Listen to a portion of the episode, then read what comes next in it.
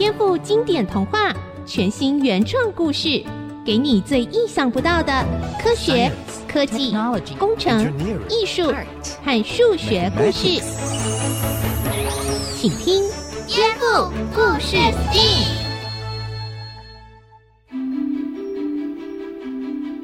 收听《颠覆故事 STEAM》，我是小金姐姐。今天呢，我们要来听的故事是神奇石墨。你有听过这个故事吗？这个石墨转一圈就会产生盐，结果呢，被贪心的哥哥拿到海上，海就变成咸的了。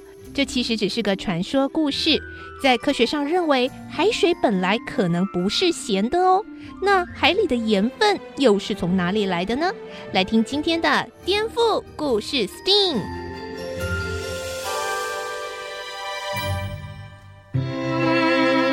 从前，从前有一对兄弟住在海边。哥哥好吃懒做，非常贪心；弟弟心地善良，非常勤劳，每天都上山砍柴，下海捕鱼。虽然哥哥常常偷懒，但兄弟俩的生活还算过得去，感情也很好。有一天，弟弟带了一颗饭团、一把斧头，要到山上去砍柴。没想到走进树林里不久，就遇到一个矮小的老头子。对他说：“哎呀，哎，年轻人啊，哎呀，我的肚子啊，好饿啊！哎，你可以施舍一点食物给我吗？”呃，可是我身上只有一颗饭团，呃，这是我今天的午餐呢。呃，我已经三天没吃东西了，啊，你就可怜可怜我吧。弟弟看老头穿得破破烂烂，身材也非常瘦弱，一时不忍心，就把包袱里的饭团分了一半给他。呃呃，好吧，那这一颗饭团就分一半给你吃吧。老头一把饭团接过来，三两下就吃个精光，还没把嘴巴擦干净，又马上说：“呃，年轻人啊，我还没吃饱呢。”我的肚子啊，真的好饿啊！哎，不如啊，呃，你把另外一半，哎，也分给我吃好吗？弟弟心里觉得很为难，刚刚已经分了一半的饭团给老头，没想到老头又要求吃另外一半，这么一来，弟弟自己到了中午不就得饿肚子了吗？呃，我好饿哦，呃，真的好饿啊！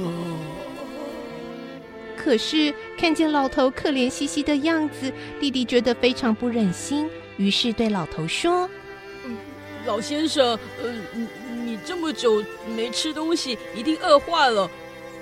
我年纪轻，身体也强壮，一顿饭不吃算不了什么。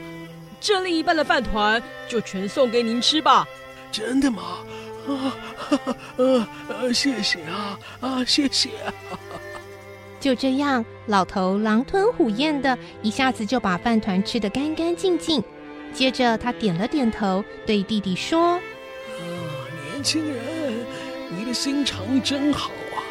宁可饿肚子，也愿意把整个饭团都给我吃。哎，实在啊，非常难得。啊，这样啊，呃，我有个小东西，呃，就当做谢礼吧。”老头从怀里掏出一个石头做的盒子，一边说：“来来啊，这个东西啊，你好好收着。呃，这这是什么？”弟弟把石头盒子打开来一看，哇，里面有一个造型非常精巧的小石磨，尺寸只有手掌这么大。老头说：“这个是神奇石磨，年轻人。”不管你需要什么，只要先说出你要的东西，然后转动这个小石磨，一边念“磨儿磨儿，请你发挥神奇的力量”，哈哈，然后啊，这个石磨就会自己转动，磨出你要的东西来。什什么？你的意思是，我不必在这个小石磨里头放任何东西？它也会磨出我想要的东西吗？是啊，那你怎么会饿三天呢？你别计较这么多了，话这么多啊？这怎么可能呢？哎呀，是真的啊！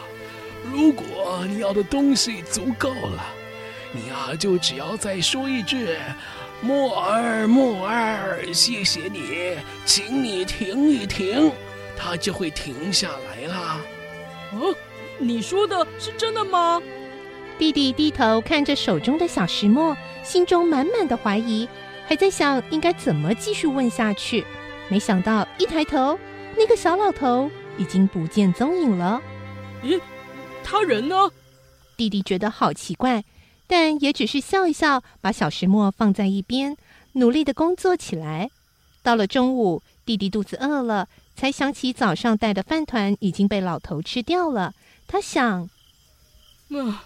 反正没东西可以吃，嗯，不如我就来试试看吧。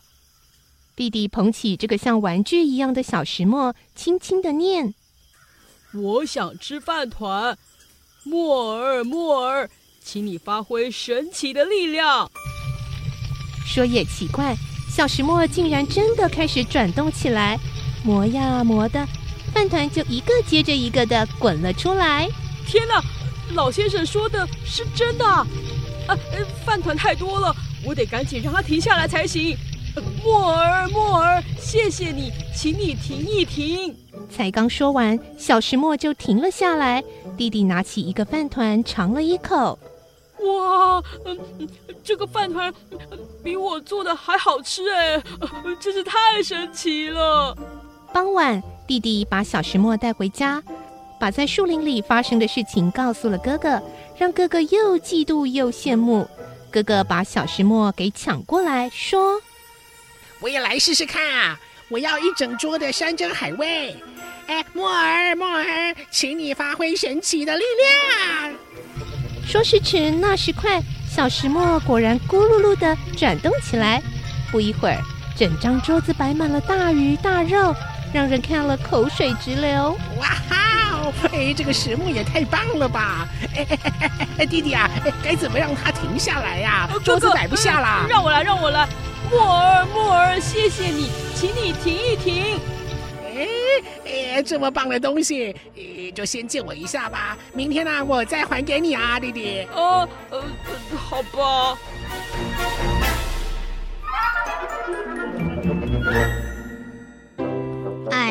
每次听到这种一对兄弟当主角的中国童话故事，我都觉得该不会哥哥又要捣蛋了吧？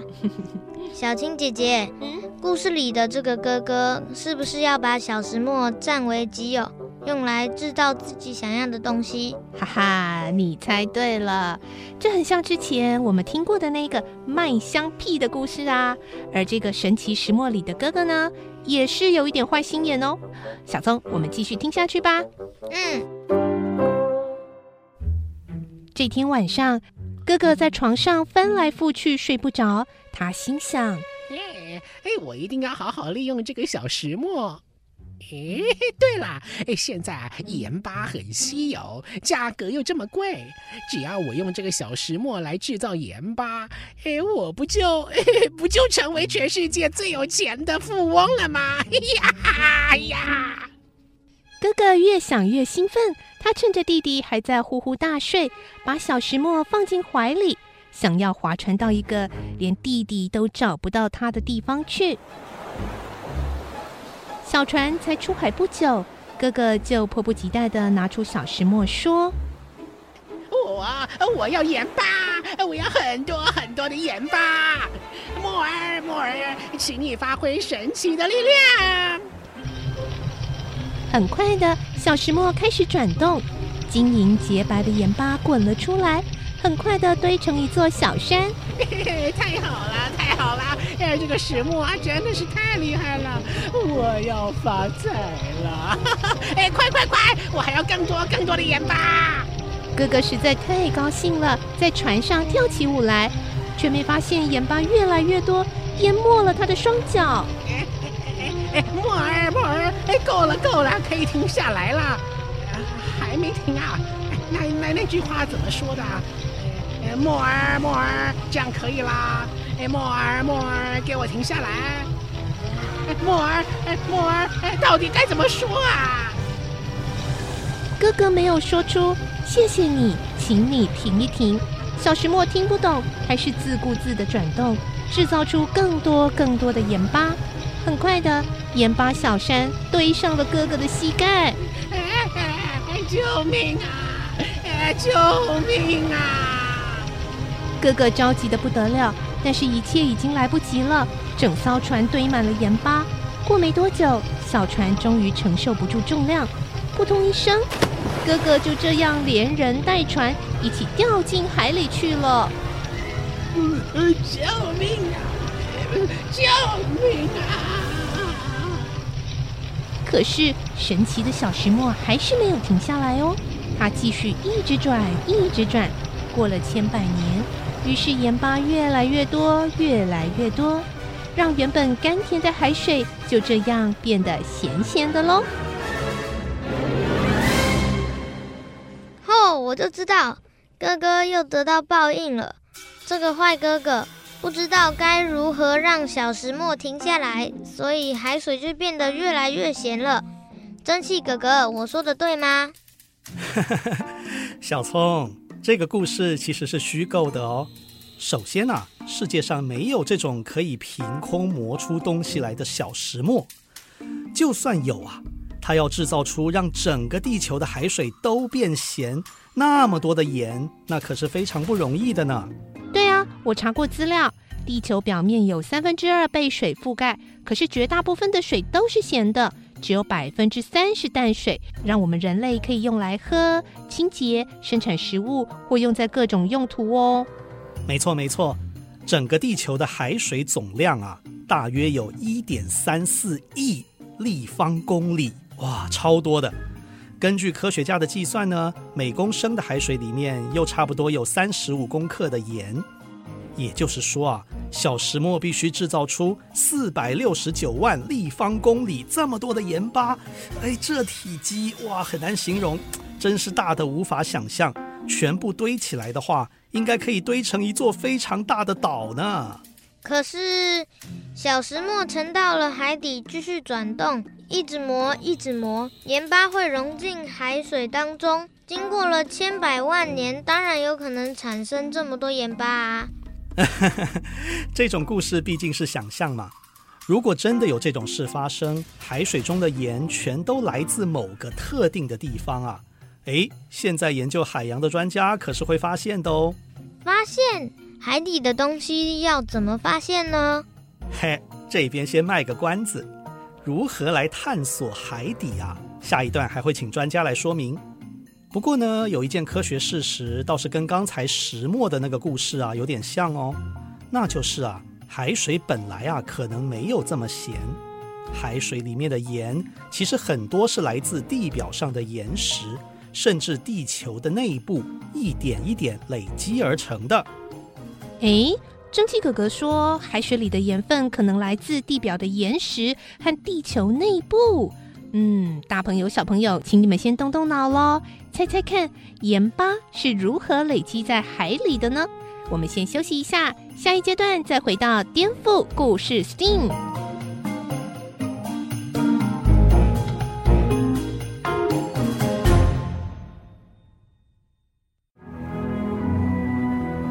回到颠覆故事，STEAM。接下来我们就要来听听看，海水里头的盐分到底是怎么累积在海里头的呢？嘿嘿，我们是盐。在很久很久以前，我们整个家族散布在世界各地。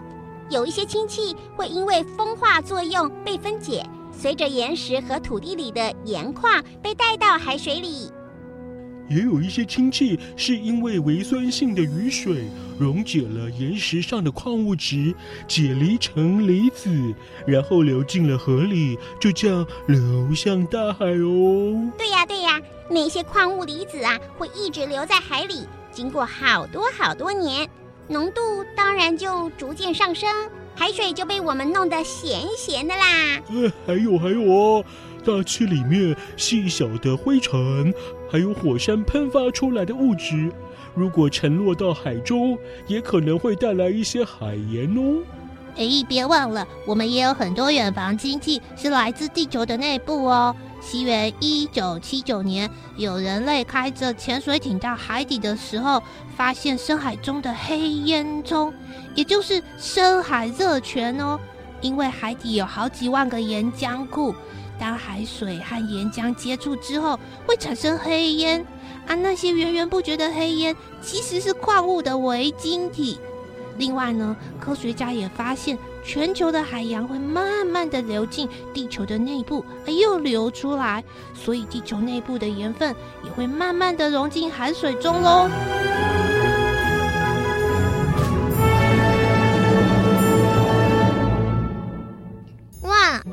海水会变得咸咸的，原来有这么多原因啊！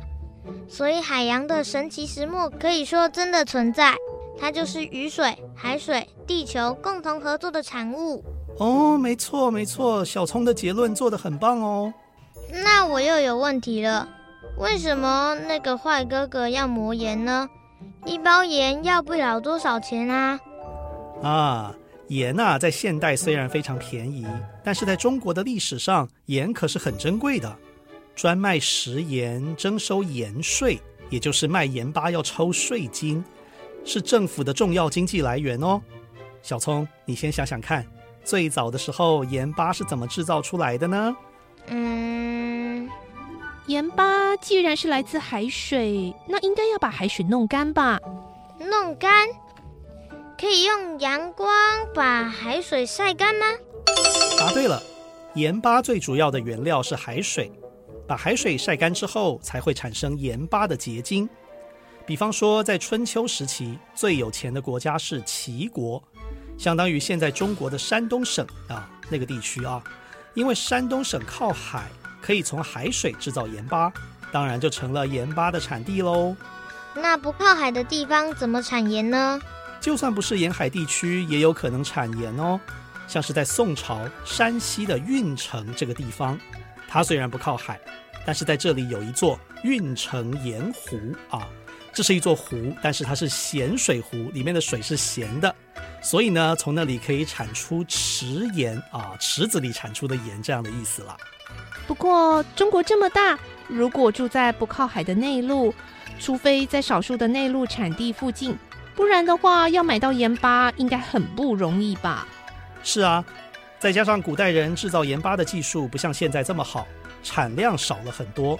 当时运输盐嘛，也不像现在这么方便又快速，所以那个时候啊，盐巴的价钱真的很贵。对消费者来说，盐巴是很贵，但是对于卖盐巴的商人，也就是盐商来说，哇，简直就是富可敌国啦！卖盐巴真的是太好赚了，呃，我费了好大的力气才拿到这张朝廷颁发的经营许可证，有了它，才有盐巴的专卖权。当盐商做买卖实在是太好赚了。没错啊，除了烹调食物，盐巴还可以用来防腐。哎，不管那是草原上的奶酪、肉干，或是靠海的城市要把鲜鱼卖到内陆地区，都要用盐来腌制，避免食物腐败。这个盐啊，价格原本就不低，哎，这样子转手一卖，又是一笔利润。啊、我说，老板呐、啊，你要、啊、真的是太聪明了啦！哎，嘘，你说的太大声了。嘘，少得多嘴，少得该死。哎，我们赚的一点也不多啦。对呀，不多不多。幸好现在盐很便宜，已经没有这种状况了。不过，人类为什么需要盐呢？嗯，盐可是人类的一种必需品哦。它的主要成分是氯化钠，这是供应人体氯与钠元素的主要来源。除此之外呢，盐还有少量的钾离子，可以避免我们因为电解质不平衡产生抽筋啊、消化不良或是心悸、焦虑等症状哦。盐啊，真是可以说是人类生存的重要必需品。所以盐巴吃越多越好吗？当然不是喽。我们人体啊，每天平均需要盐的量大约是六公克，哦，你可能想说我没有吃到六公克的盐呐、没有拿那么多盐巴来吃啊。但是别忘了，日常生活除了直接吃盐巴之外，还有很多种调味料啊，像是酱油、沙茶酱、番茄酱、甜辣酱，诶，这些调味料里面也有很多盐。如果吃得太多，就很容易超过你每天的需求量，长期下来呀，会增加肾脏的负担，或者产生其他的健康问题哦。原来如此，所以盐巴也要适量摄取才行。对呀，对呀。另外再提一件事，小聪，你知道盐巴在我们的生活中还有哪些妙用吗？我知道，妈妈说吃西瓜的时候可以沾一点盐巴，吃起来感觉更甜。嗯，我听说喝咖啡之前加一点点盐，可以增加咖啡的风味。还有，平常可以泡浓度比较高的盐水。倒进厨房水槽的排水口，可以去除讨厌的异味哦。没错，还有一些用途，比如下雪之前在马路上撒一点盐，可以防止那个下来的雪啊或者冰在路面上冻结。之后要清除路上的积雪，也比较容易就能铲除干净哦。原来盐巴的妙用这么多，所以神奇石磨的故事已经说完了吗？哦，故事还没说完。其实啊，我还发明了一个搞笑版。话说后来又过了三十年，哥哥，哥哥，你在哪儿啊？哎呀，三十年过去了，你到底跑到哪里去了？怎么就这样不见了呢？哎，嗯，那里怎么会有一座呃？白色的小岛，呃，太厉害了，居然是一座岩岛，呃，之前没看过。弟弟，弟弟，救命啊！救命啊！哥哥，你怎么全身都是盐巴？难道呃，这三十年来，你你都一直在研究那一道充满创意的经典客家菜——盐焗鸽吗？哦呦，蒸汽哥哥，那道客家菜是盐焗鸡，好吗？你这个结尾有一点冷哎。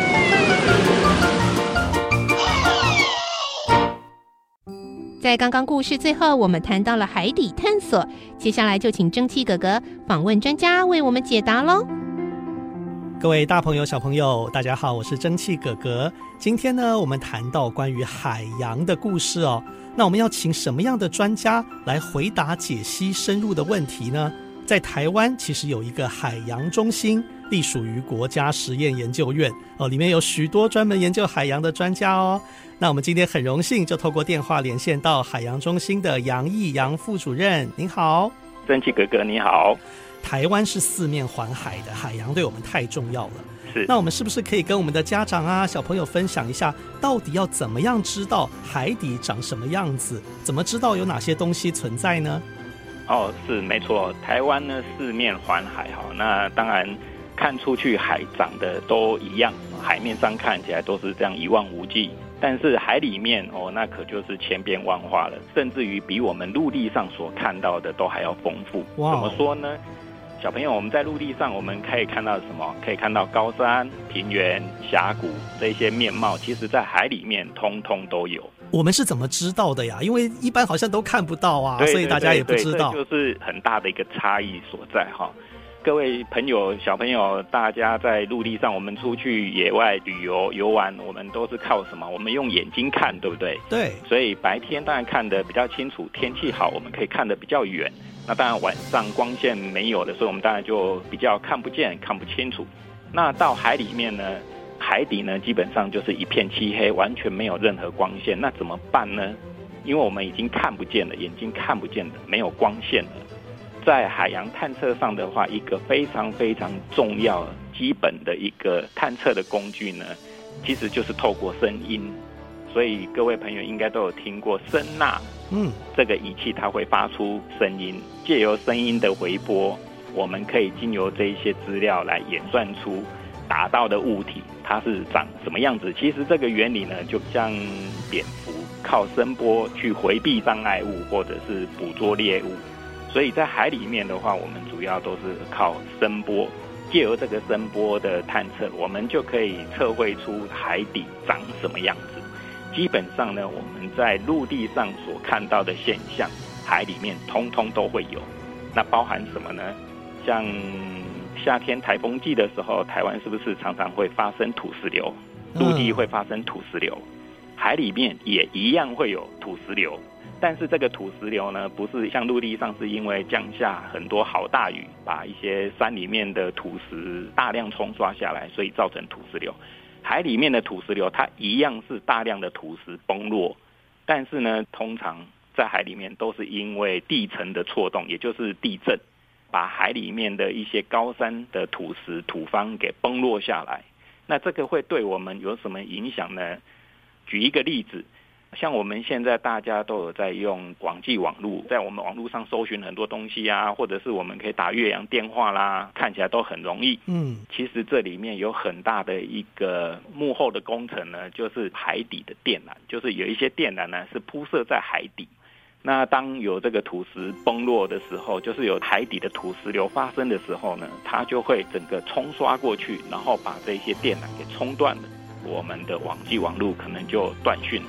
国际电话就不通了，这对我们是很大的一个影响。其实海面看起来好像风平浪静，其实海里面呢，事实上是气象万千的。本节目由文化部影视及流行音乐产业局补助制播。